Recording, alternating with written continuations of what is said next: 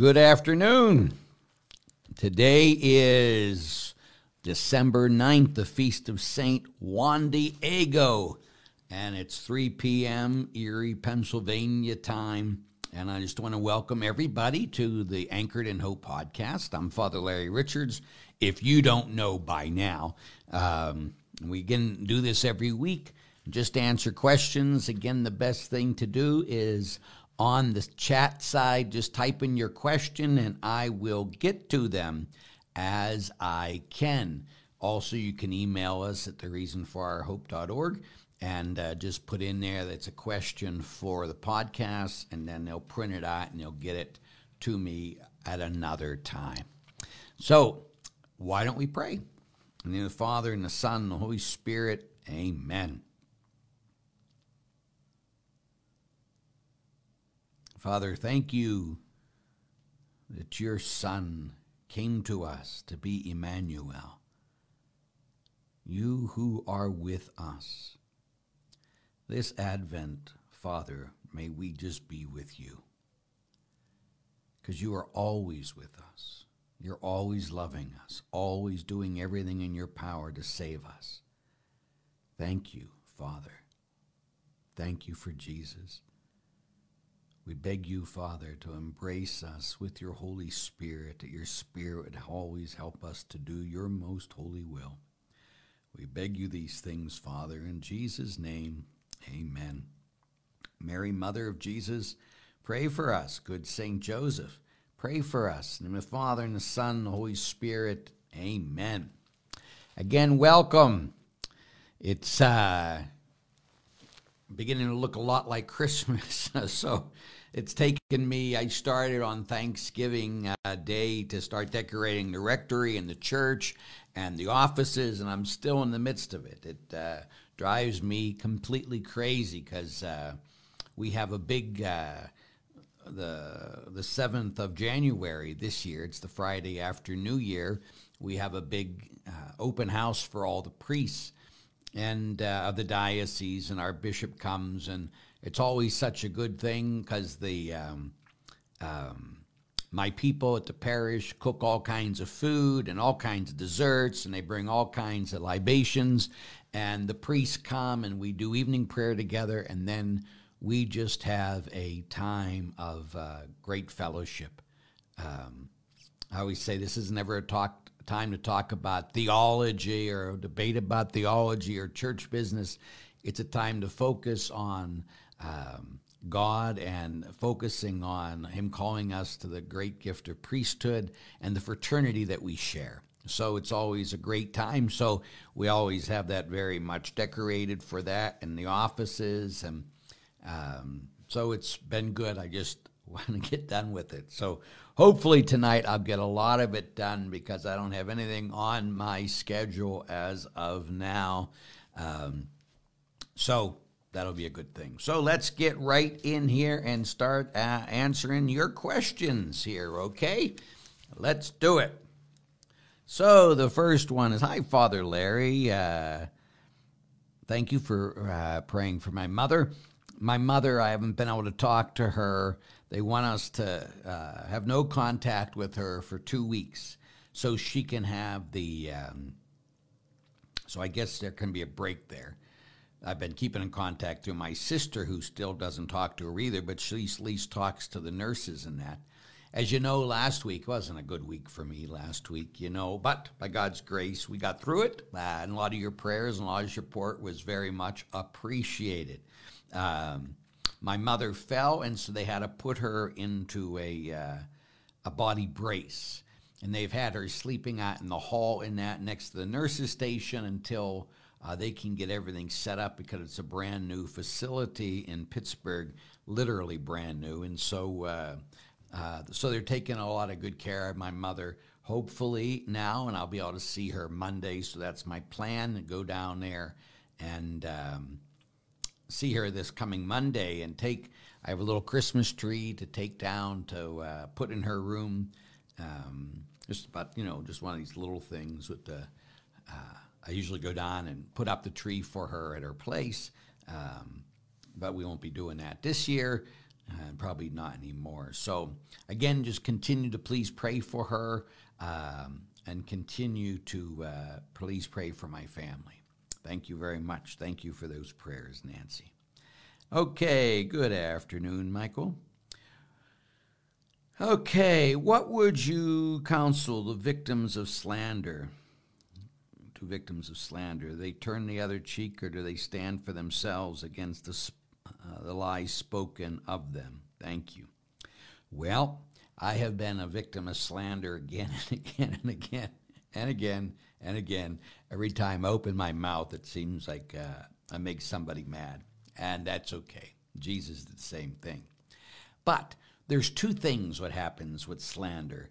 One is you can accept it and uh, in humility, and because there's always some truth in it. Usually, when uh, people are slandering me, it's something I said, but out of context, you know. And so, slander is when you're trying to ruin someone's reputation. It can be mortally sinful to do that, to purposely, even if it's a truth, to purposely set out to ruin someone's uh, reputation. Because again, the teaching of the church is everybody has a right to a good reputation.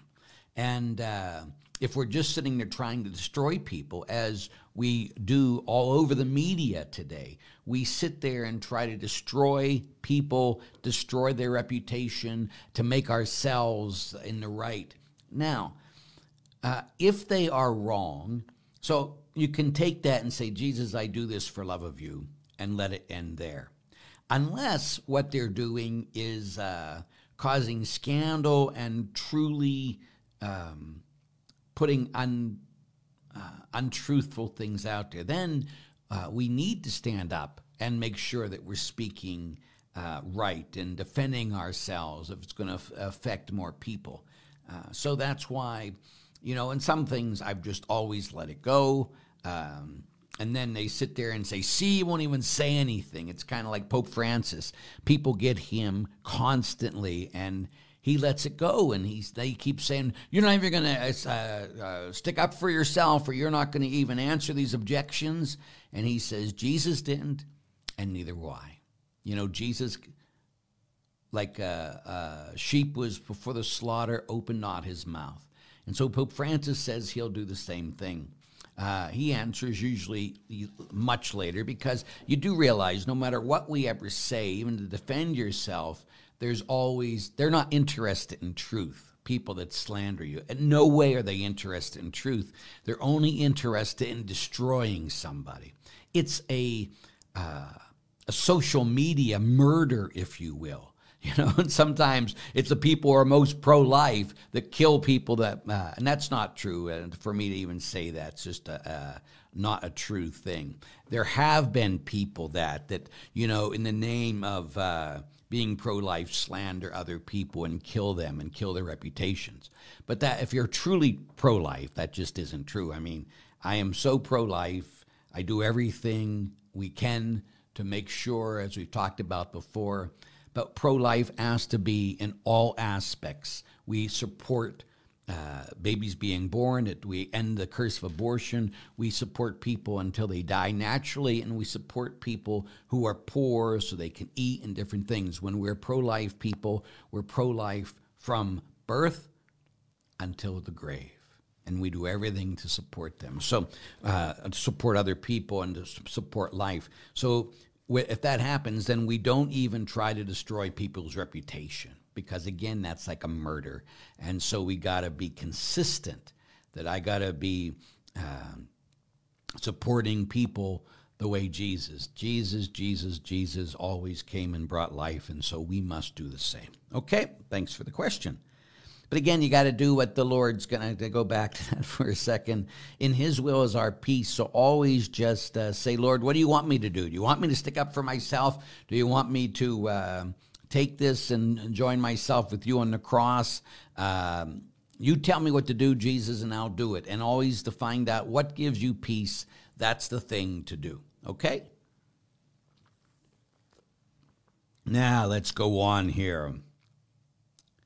Father, are you doing confessions this Saturday from 3 to 4? I am not. This week is Father uh, Mac, who's here in confessions, who's um, uh, ni- nicer than me, you know, easier than me. Um, so yes, he has it this week. How is Hope TV coming along? We're getting are we getting close to the launch? I think so. Again, they're they're doing a lot of the work here, but we still haven't got a media person.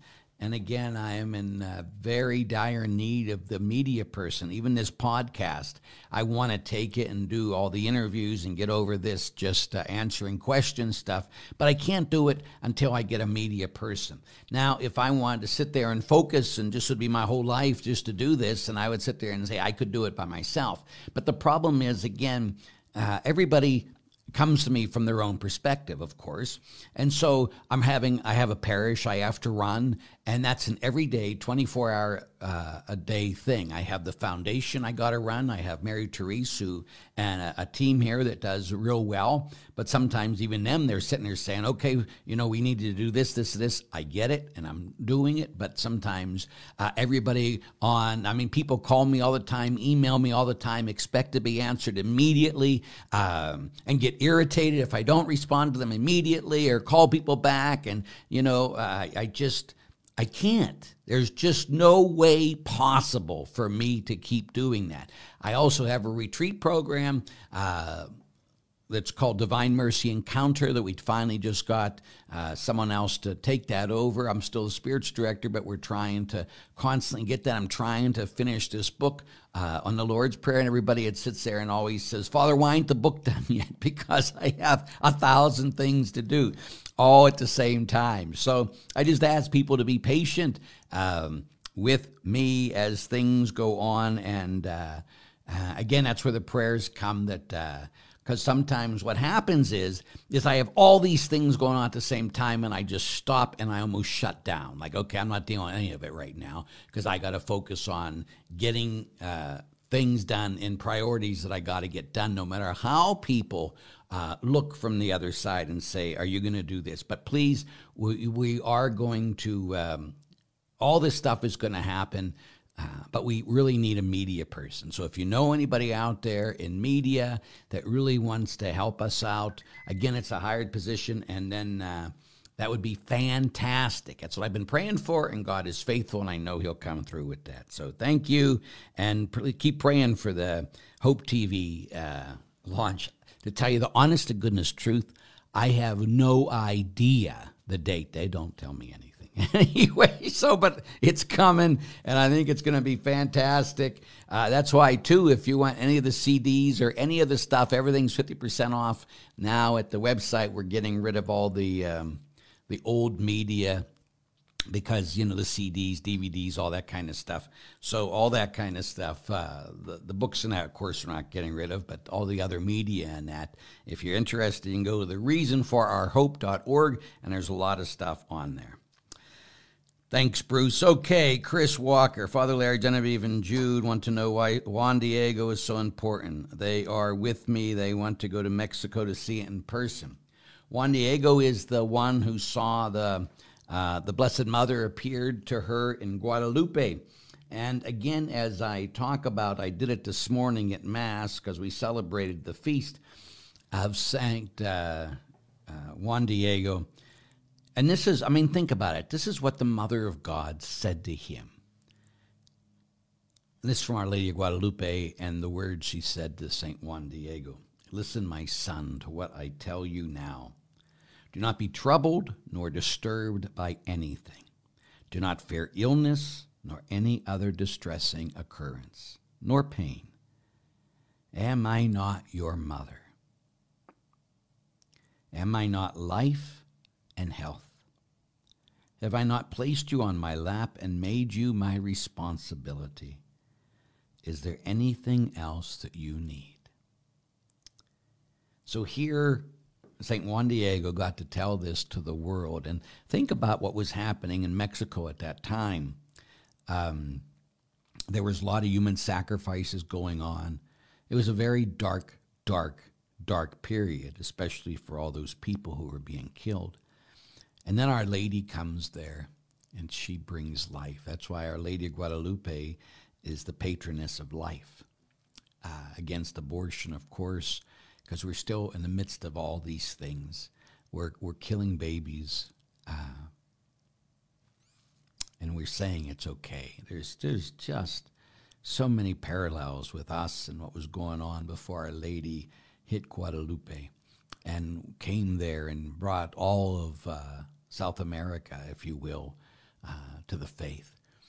And this is, like I said this morning, this is my favorite uh, of all the apparitions because Our Lady is just coming there and telling us, that she, is she not our mother?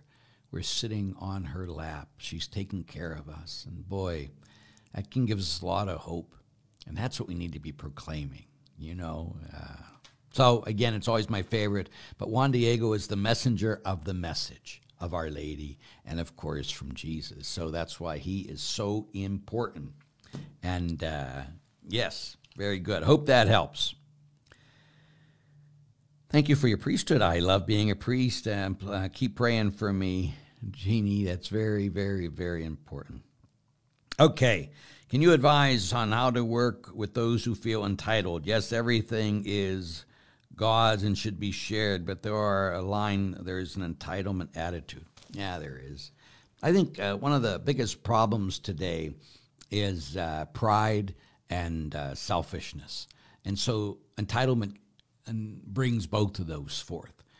That um, we demand things, you know, again, every day we have people come to the door and uh, say, okay, Father, you, you should take care of us. And we never let anyone come to our parish without giving them something, even if it's a dollar, you know, something, you know, because we want them to feel that uh, when they come to the church, that they will get something.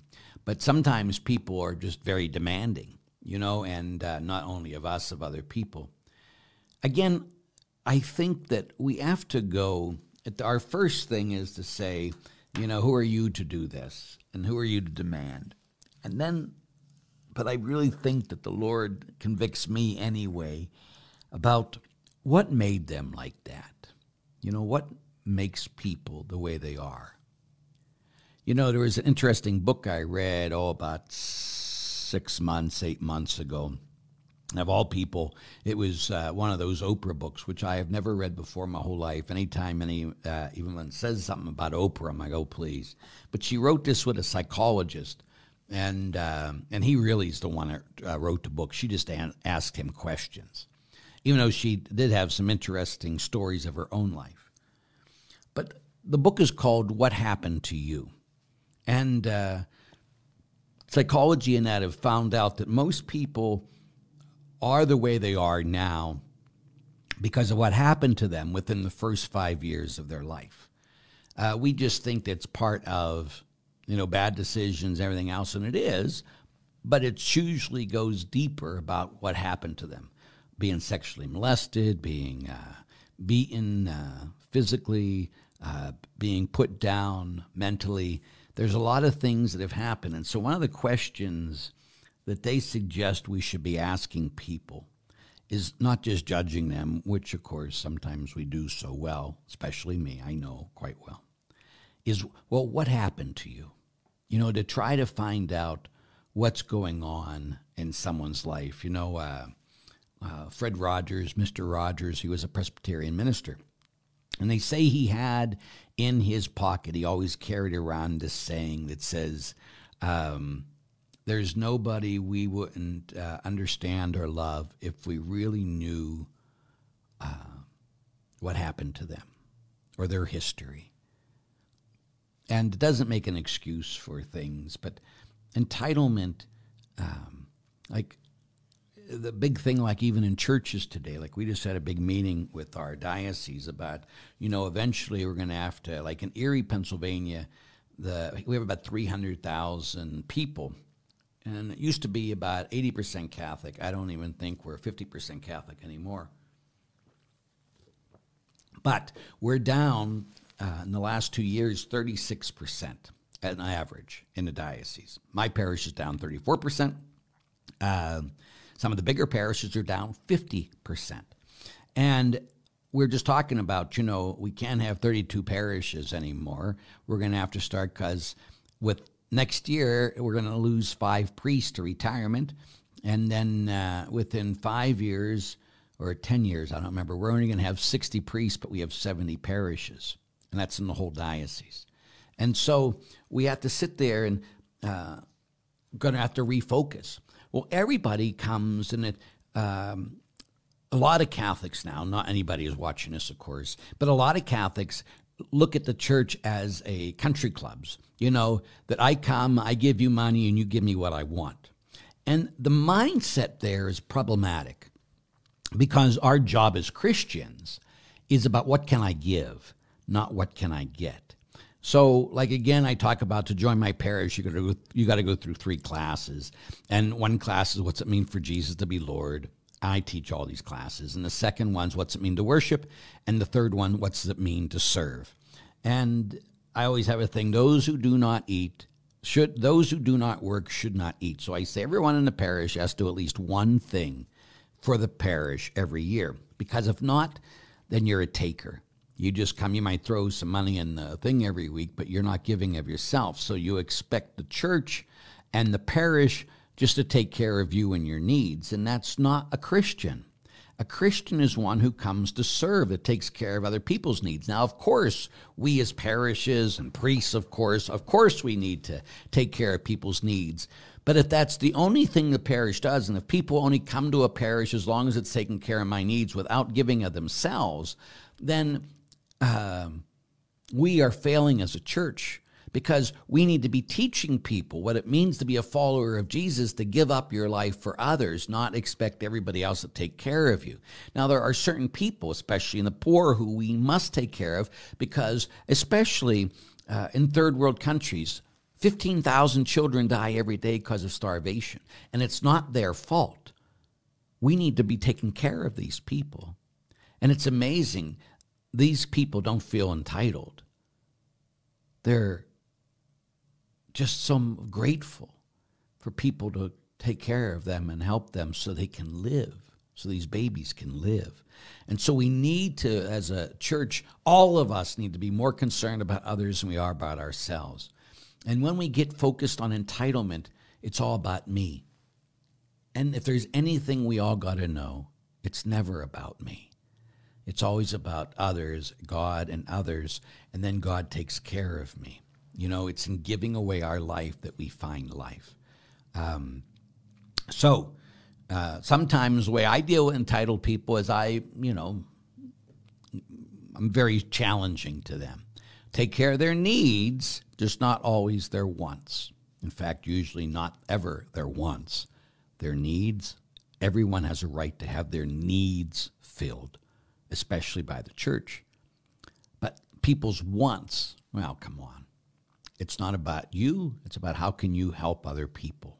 And in fact, isn't that something that the more we become concerned about other people, the more we're blessed? You know, like again, when I'm talking about tithing and I say, you know, you got to give 10% of your income to God. And people say, I can't afford that, Father. And I always say, you can't not afford that. If you put God first, then you'll be blessed because you've learned the mindset. It's not about me, it's about putting God and other people first, and uh, God will then bless me and take care of me. That ain't the reason I do it, but it's just a principle. I have to learn a principle in my life that if uh, all the money I have, all the gifts that I have are God's, He gave them to me, then He says, listen, you can keep 90%. I want you to give me 10% off the top and especially Catholics, we go crazy over that. Well, no, no, I can't do that. Well, uh, are you a servant of Christ? Are you following Jesus? Are you putting Jesus first? Are you doing his will or are you just doing your own will? Are you coming for what you can get? Are you coming to following Christ? Being a disciple should cost you your life every day. Cost me my life every day. Um, doesn't mean, you know, again, but the question went down to I go off on tangents. Have you ever noticed? The question was, what do we do with entitled people? We look at where they're coming from, how they get there, challenge them if they need to be challenged. Um, because again, the greatest thing that's going to help all of us is humility, humility, humility. So, hope that helps. I give very long explanations to some of these questions. I know. Okay. Okay, does Father Mac do questions like you do? Uh, no, John, he doesn't do the questions like I do. But what you can do is uh, go to the website and download the questions from um, and then you can go. But he doesn't do that. I hear confessions. I have the 11 o'clock Mass on Sunday morning, and I hear confessions uh, 15 minutes before Mass, especially for those who have mortal sins, so they can go to communion uh, that day. Um, because I all uh, like again, the teaching of the church is our venial sins are forgiven at the beginning of every mass. So uh, people with mortal sins, they got to confess it. So I always have confessions before Mass for people with mortal sins so that they can uh, not die and go to hell, and so they can go to communion without committing a sacrilege. And so, uh, you know, so that's why we normally keep it there. But yes, I hear confessions. And then this week, if you're in Erie, Pennsylvania, at uh, this next Wednesday from 4:30 to 6:30, we'll be hearing confessions. Every parish in the diocese of Erie, it's uh, well, we'll leave the lights on for you, and it's Wednesday night from 4:30 to uh, 6:30. Uh, and that's every parish, and I'll be in that confessional for I'll be in the confessional for two hours that day, hearing confessions, and so will Father Mac, and so hopefully, uh, if you need to go, you can go then. Okay. Steve LeJohn can be the media person. I'll poke him. that would be.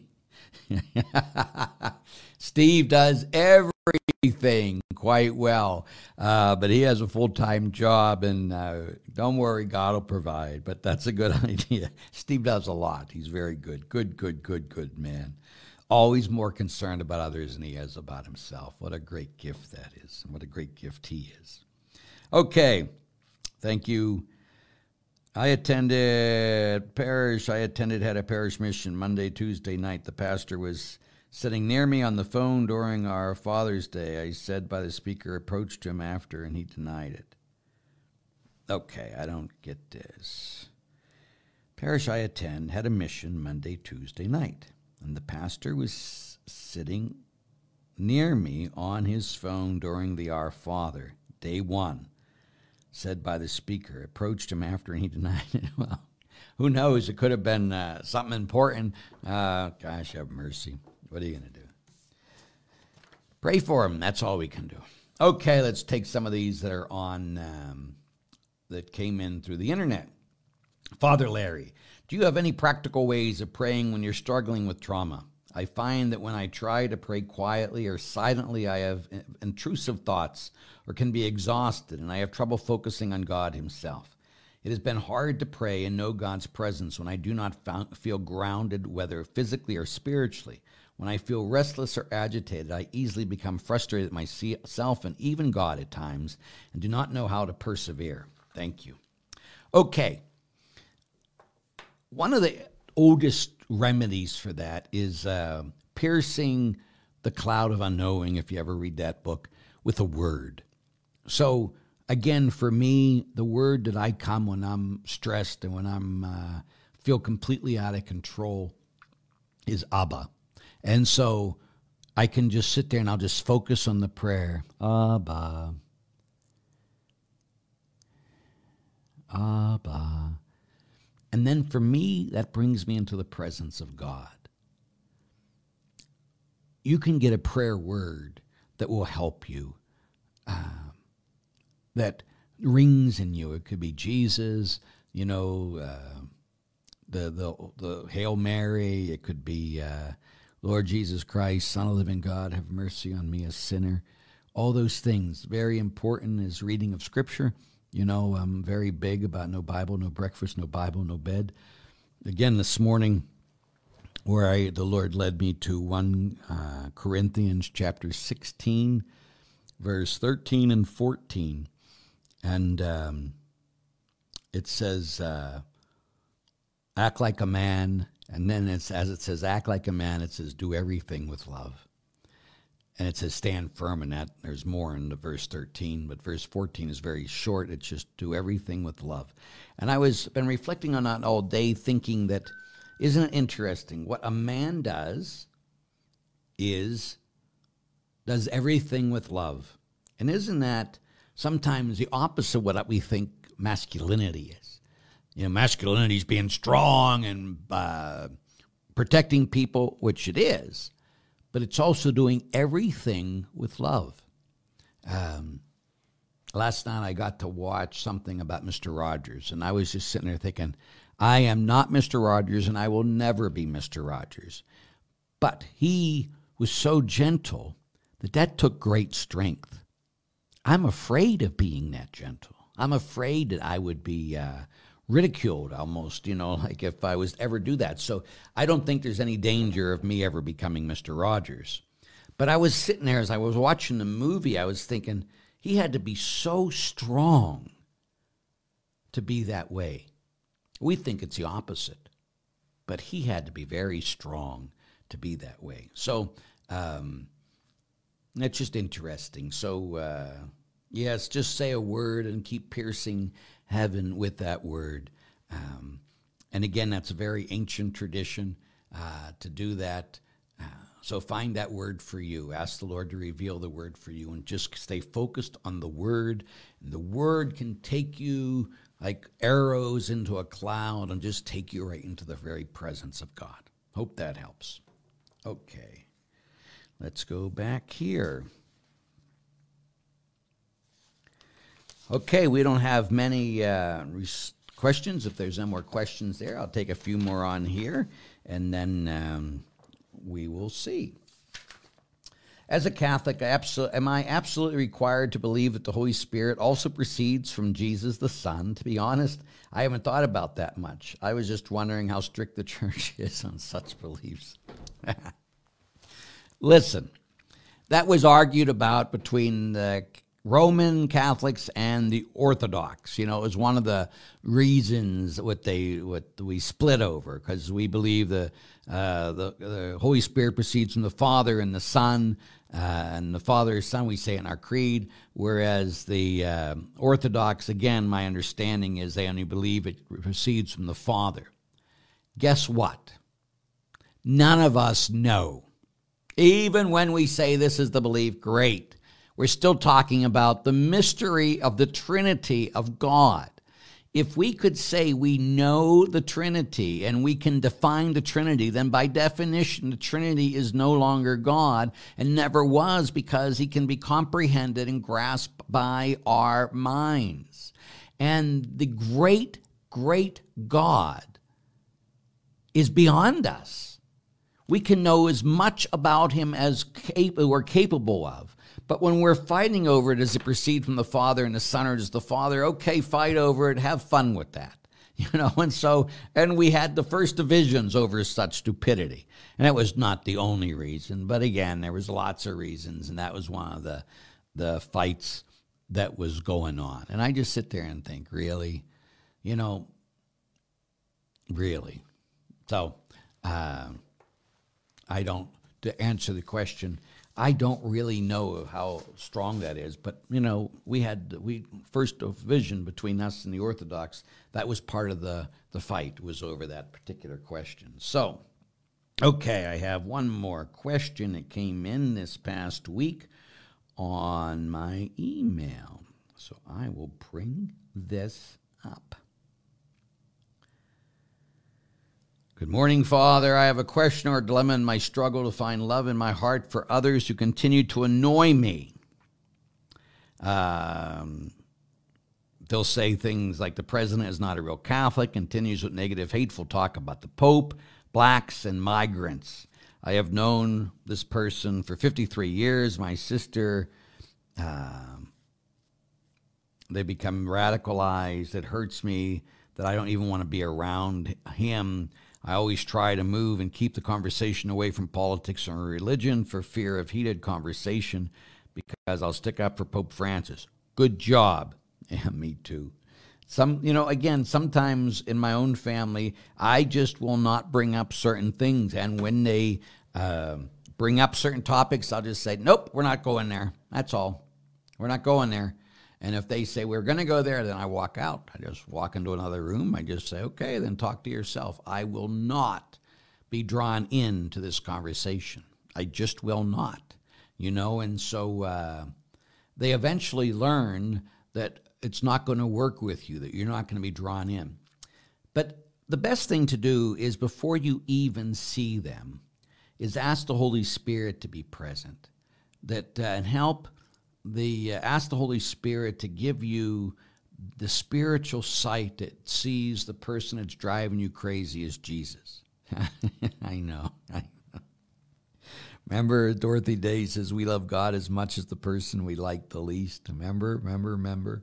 And so, uh, and there's a lot of people I like the least. Let me give you a hint. And there's no la la here, like, oh, I just love everybody. I wish I loved everybody. I, I want to love everybody, but there's some people that drive me insane. Like there's some people that I drive insane, right? And it's just a natural thing. But we got to remember that this isn't what God's calling us. He's calling us to be supernatural. He's giving us the grace. So sometimes you say, Lord, I just can't love that person. Sorry, I just can't do it. But you can, and you live inside of me. So, Jesus, I give you permission to take control and love them through me. And boy, when you make that prayer of surrender, then you realize it's not about you. You realize it's about Jesus inside of you. You realize that your own weaknesses, but you focus more on his strength. And uh, then we can all be doing what God is asking us to do. You know, love our enemies, be good to those who persecute us. You know, those things aren't options. These are the things we need to be fighting over about how can we fight over how can we be more loving towards each other. You know, I'm more loving than you. No, you're li- I'm more loving than you. Oh, wouldn't that be a great fight to have? I'm more of a servant. I mean, it would be filled with pride, so it wouldn't work. But still, when we uh, we talk about who's Catholic, who's not Catholic, we need to have certain guidelines that this is what makes us Catholic. And uh, the problem is, like I've been saying for years, you know, if you believe these things, uh, you're no longer Catholic. You've separated yourself from the faith, which is fine. If that's what you want, then go for it. Just don't tell the Catholic Church this is what we must believe. Huh? It's not the way to do things.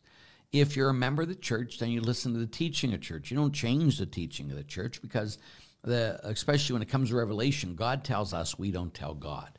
And so um, there's other places and different Protestant things that you can find what you want and go there and buy it. You know, uh, a couple years ago, I was at a place and one of the big Catholic speakers was there, and I'm standing right there, and he says, "the The church, the bishops, and the priests have uh, failed us. We need to take over now."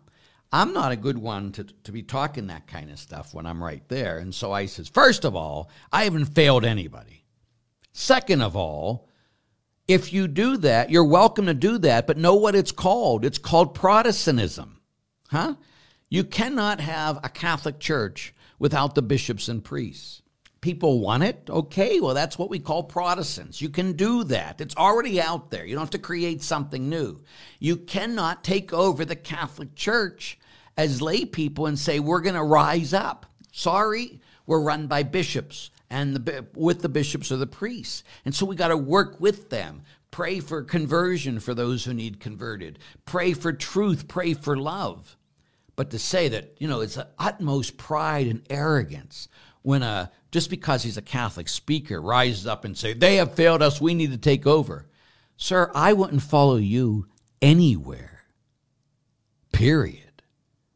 So when you're putting yourself up there first, then that's all pride. And it shows you not, not doing God's will. But boy, oh boy, there are so many, as I often talk about, uh, so many people have start listening to themselves and they think that we're the speakers for the church. You know, we're not. That's all. We do the best our can as a priest. This is my job: is to, to answer questions and to be a, uh, bring as many of you uh, as I can to Jesus and a relationship with Jesus. That's that's why I do this: is to help us all grow uh, stronger in our faith, grow in deeper knowledge of Jesus, and make sure we know truth. And uh, that's why I do this. But I am the first one to tell you, hopefully, that I don't know everything. And I usually tell you if I don't. Uh, I have opinions. Uh, you can, can you tell I have opinions uh, over things? But don't confuse my opinion for dogma. You know, sometimes uh, uh, I might confuse it, but don't you ever confuse it. You know, make sure everything I ever say, make sure it's of the scriptures and make sure it's of the teaching of the church. If not, dismiss it, you know, because again, I say, I say things without thinking sometimes too. So, but anyway, there we go. Let's go on. Hopefully that helps. Okay.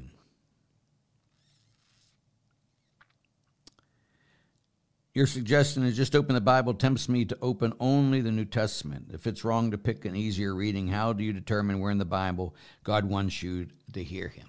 I usually go when I'm opening Scripture too. I usually will go towards the, the New Testament uh, when I'm opening the Scripture after I pray the Holy Spirit, but not all the time. It depends on the day. Like this morning was just okay. This is perfect for me today, um, and so was yesterday.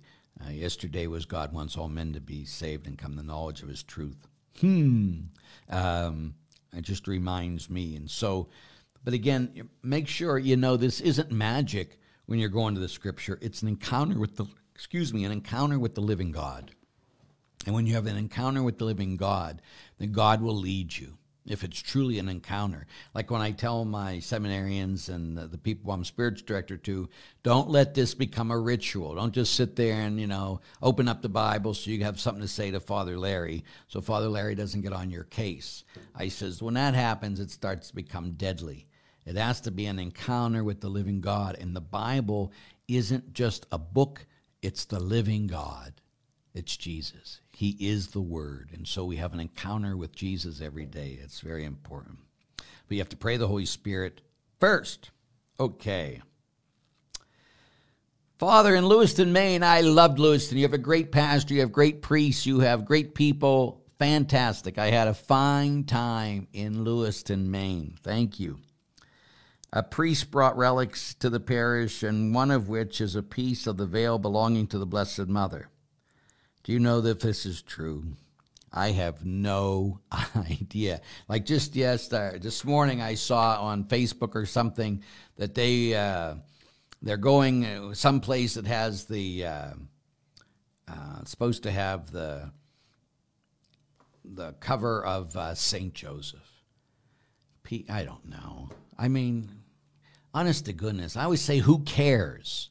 I get to receive and touch the God of the universe every day, every single day in the Eucharist.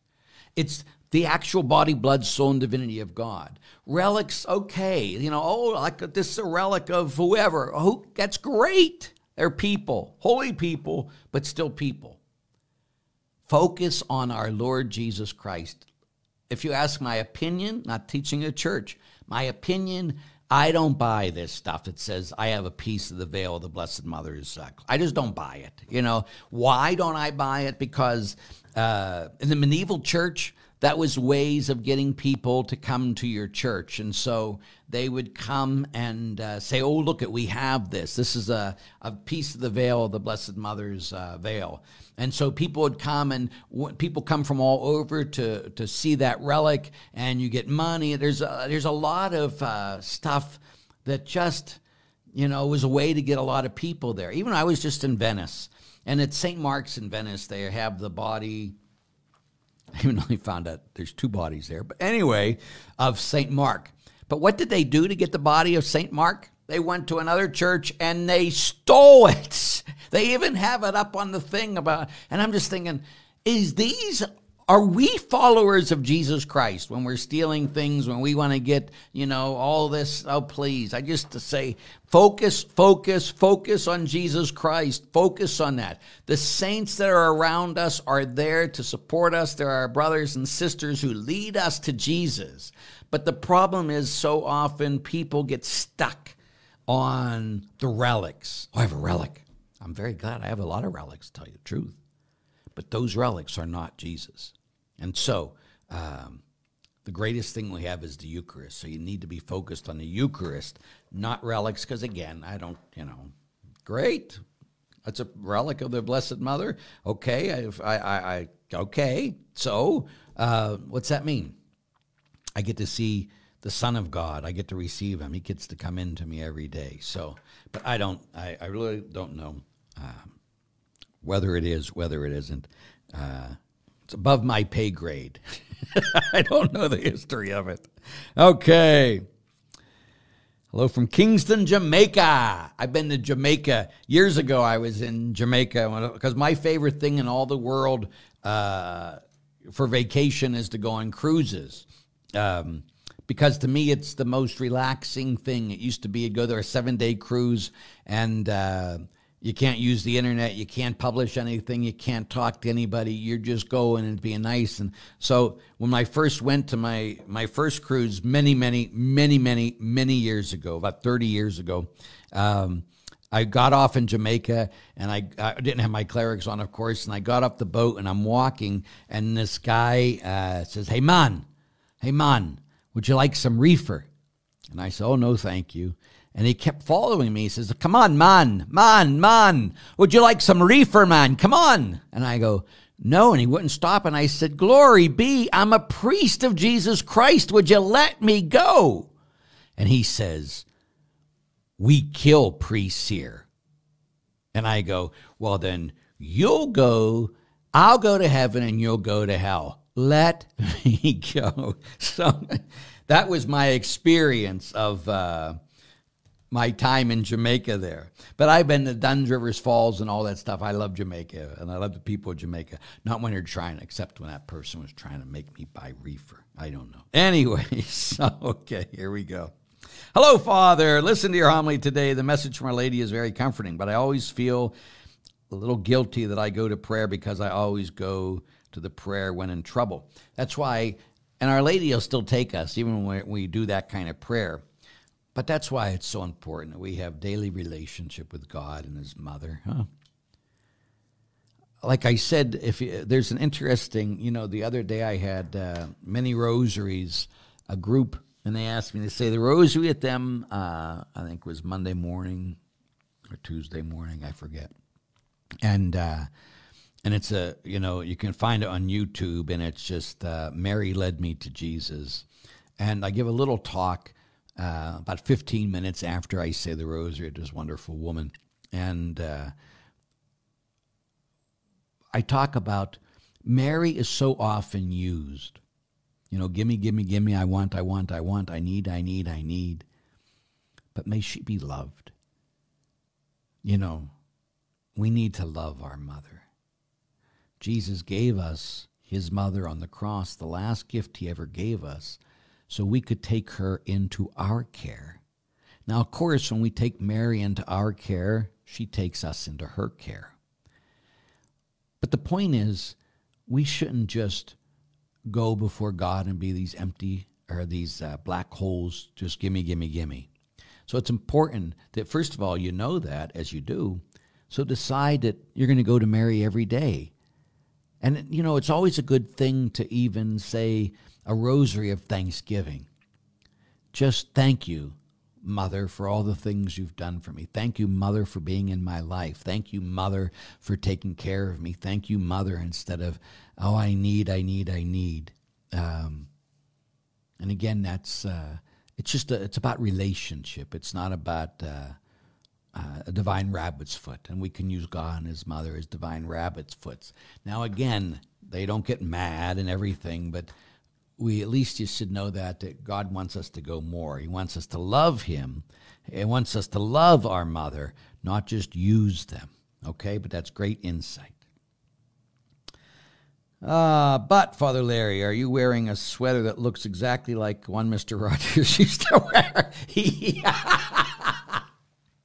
He, he, always wore cardigans, you know, so with the buttons and that, because his mother made him and he had zippers. So, uh, no, this isn't. Uh, um, I was sitting there thinking, oh dear.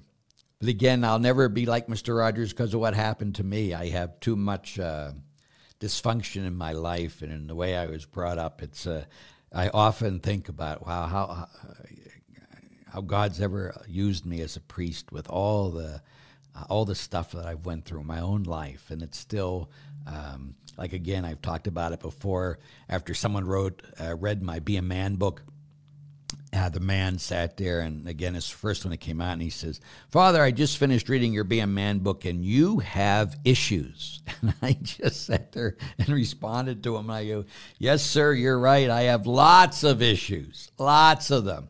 Uh, and I do. So, but again, that's the greatness. That's why it always gives me hope when we read the genealogy of Jesus Christ, huh? and that the gospel keeps it there because there's murderers, rapists, um, prostitutes, everything in his line. And yet, from that line came the Christ. And that's so hopeful. It doesn't matter where we've been, it matters where we're going. And that's what keeps me going. That um, Jesus keeps using me and keeps saying, "You look at me. Don't look at your past. Don't look at your situation. You look at me." And so that's what we all uh, got to be doing. So uh, yes, it's a nice cower, but it's not. Uh, uh, it's cardinal red. See, it's Christmassy. Anyway, there we go. My prayer times are always inundated with emotions of worthlessness, hypocrisy, in a sense I'm talking, taking God for granted or treating God like my lackey. Hence, I do not pray that often. Exactly. Because you focus on yourself in prayer instead of God. And see, that's what we got to stop. When God looks at us and he says, Why do you come into my presence and look at you or look at yourself and look at your past? Look at the situation. Why don't you come into my presence and look at me? And when you and I come into God's presence and look at Him, God is love. There is nowhere, nowhere we are more loved than in the very presence of Almighty God. Nowhere are we more loved than when we pray. Nowhere. And so, because God is love, these think about the nicest person you know and make God at least that nice. Come on. But God is not just nice, He's love. And what is love? Gives away His life. God sent Jesus to die for you and your sins. Why do you stay focused on you and your sins? Jesus Christ paid the penalty. You should always be grateful. It's from the evil one to keep you focused on yourself. Because then you don't pray, like you said, and God's calling you to come into His presence. And the more you come to know His love, the more you'll do His will. Because you, if there's true only fear in our life, and not talk about the fear of the Lord, that's an awe of God, but if we are afraid of God only, then we can't love Him because fear takes away freedom. And love cannot love unless it's free. You understand that? That's why it's so important that we enter into love God. He doesn't, you know, Jesus said that when the greatest commandment, you shall love the Lord your God with all your heart, mind, soul, and strength. He didn't say you shall fear the Lord your God with all your heart, mind, soul, and strength. So God is calling us to this intimacy of love and this awe, that fear of the Lord will come in us and help us, but it should always draw us closer to Him, not take us farther away from Him. You understand? The healthy fear puts us in awe and wanting to be in the presence of God. You're so good. An unhealthy fear, not of God fear, keeps us away from Him and keeps us focused on ourselves and our sins and our unworthiness and our past. You know, I often think about God. You know, we come before Him and go, Oh God, I'm so unworthy. And He goes, Yes, I know. That's why I sent Jesus to die for you. Would you get over yourself?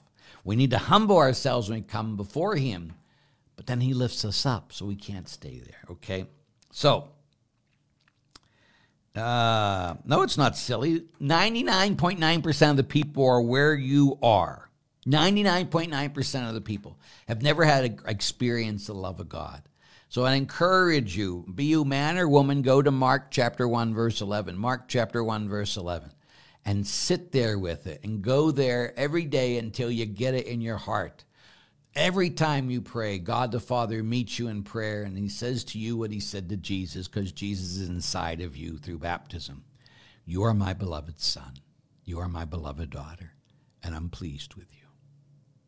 Sit there in his word, and his word will bring healing to your heart. Won't fix it, it'll heal it. In prayer is where we get healed and the deepest need in all of our hearts is to be loved. And it's in prayer, if you truly have authentic prayer, where that deepest need will be fulfilled inside of you. Okay? Best Christmas gifts for priests, money. I have sent checks to priests who never cashed the checks. Oh. I always tell people the best thing to get me is Amazon gift cards. I use, I'm on Amazon almost every day. And, uh, and I just think Amazon's one of the greatest things you can do for priests because you don't, they don't usually need new, uh, spiritual pictures for the wall. They probably usually have enough of all that stuff, especially as priests gets older. But I always say, again, if people say, "Well, Father, I want to get you something," I'll say, "Well, Amazon gift card is the best," and I think that's one of the best things to get priests because that way, because I do a lot of reading or Audible. Uh, then I can do all that stuff for all those things. But I always tell people, to me, that's the greatest, the greatest gift, and so that's what I'd uh, give to priests. Because money, I mean, uh, if you buy a gift card, then they got to use it and for something, which is always the best thing. Gift cards for uh, restaurants and that. Like I still have gift cards from restaurants that I've had in my I have a, a booklet of just gift cards that have been there five years. I've never used because I have to go to the restaurant or whatever. So it's just a lot of things. But Amazon gift cards are the best, if you ask me. Hi, Father Larry. We attended your mission in Maine last month. Thank you. We changed my life. God changed your life. He just used some jackass to do it. Anyway. Thank you for what you did. Uh, yeah, I, I really loved it. I want to get back there one of these days. Pray for you every day. Thank you. Visa cards are the best gifts for our fathers. Um, Visa cards are again. That's uh, it's like for me. I hate when I get a Visa card or American Express card because then I got to use it, and it's usually only a, you have to use it with another card. You know. So what I usually do is I take them and I put them in Amazon and make them Amazon gift cards. That's the way I do this ah, that's funny. Truth is sometimes hard to hear. Do you know St. Anne's Joachim knew Mary immaculately conceived? I do not know. Uh, we don't know the mind of somebody else. Okay.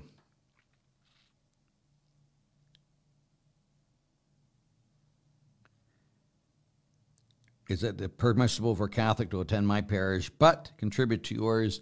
You should take care of your parish first is what it is anything if you're watching us and doing things like that you can of course contribute but that would be a, a split but you should always take care of your own parish first yeah, yeah, yeah, yeah.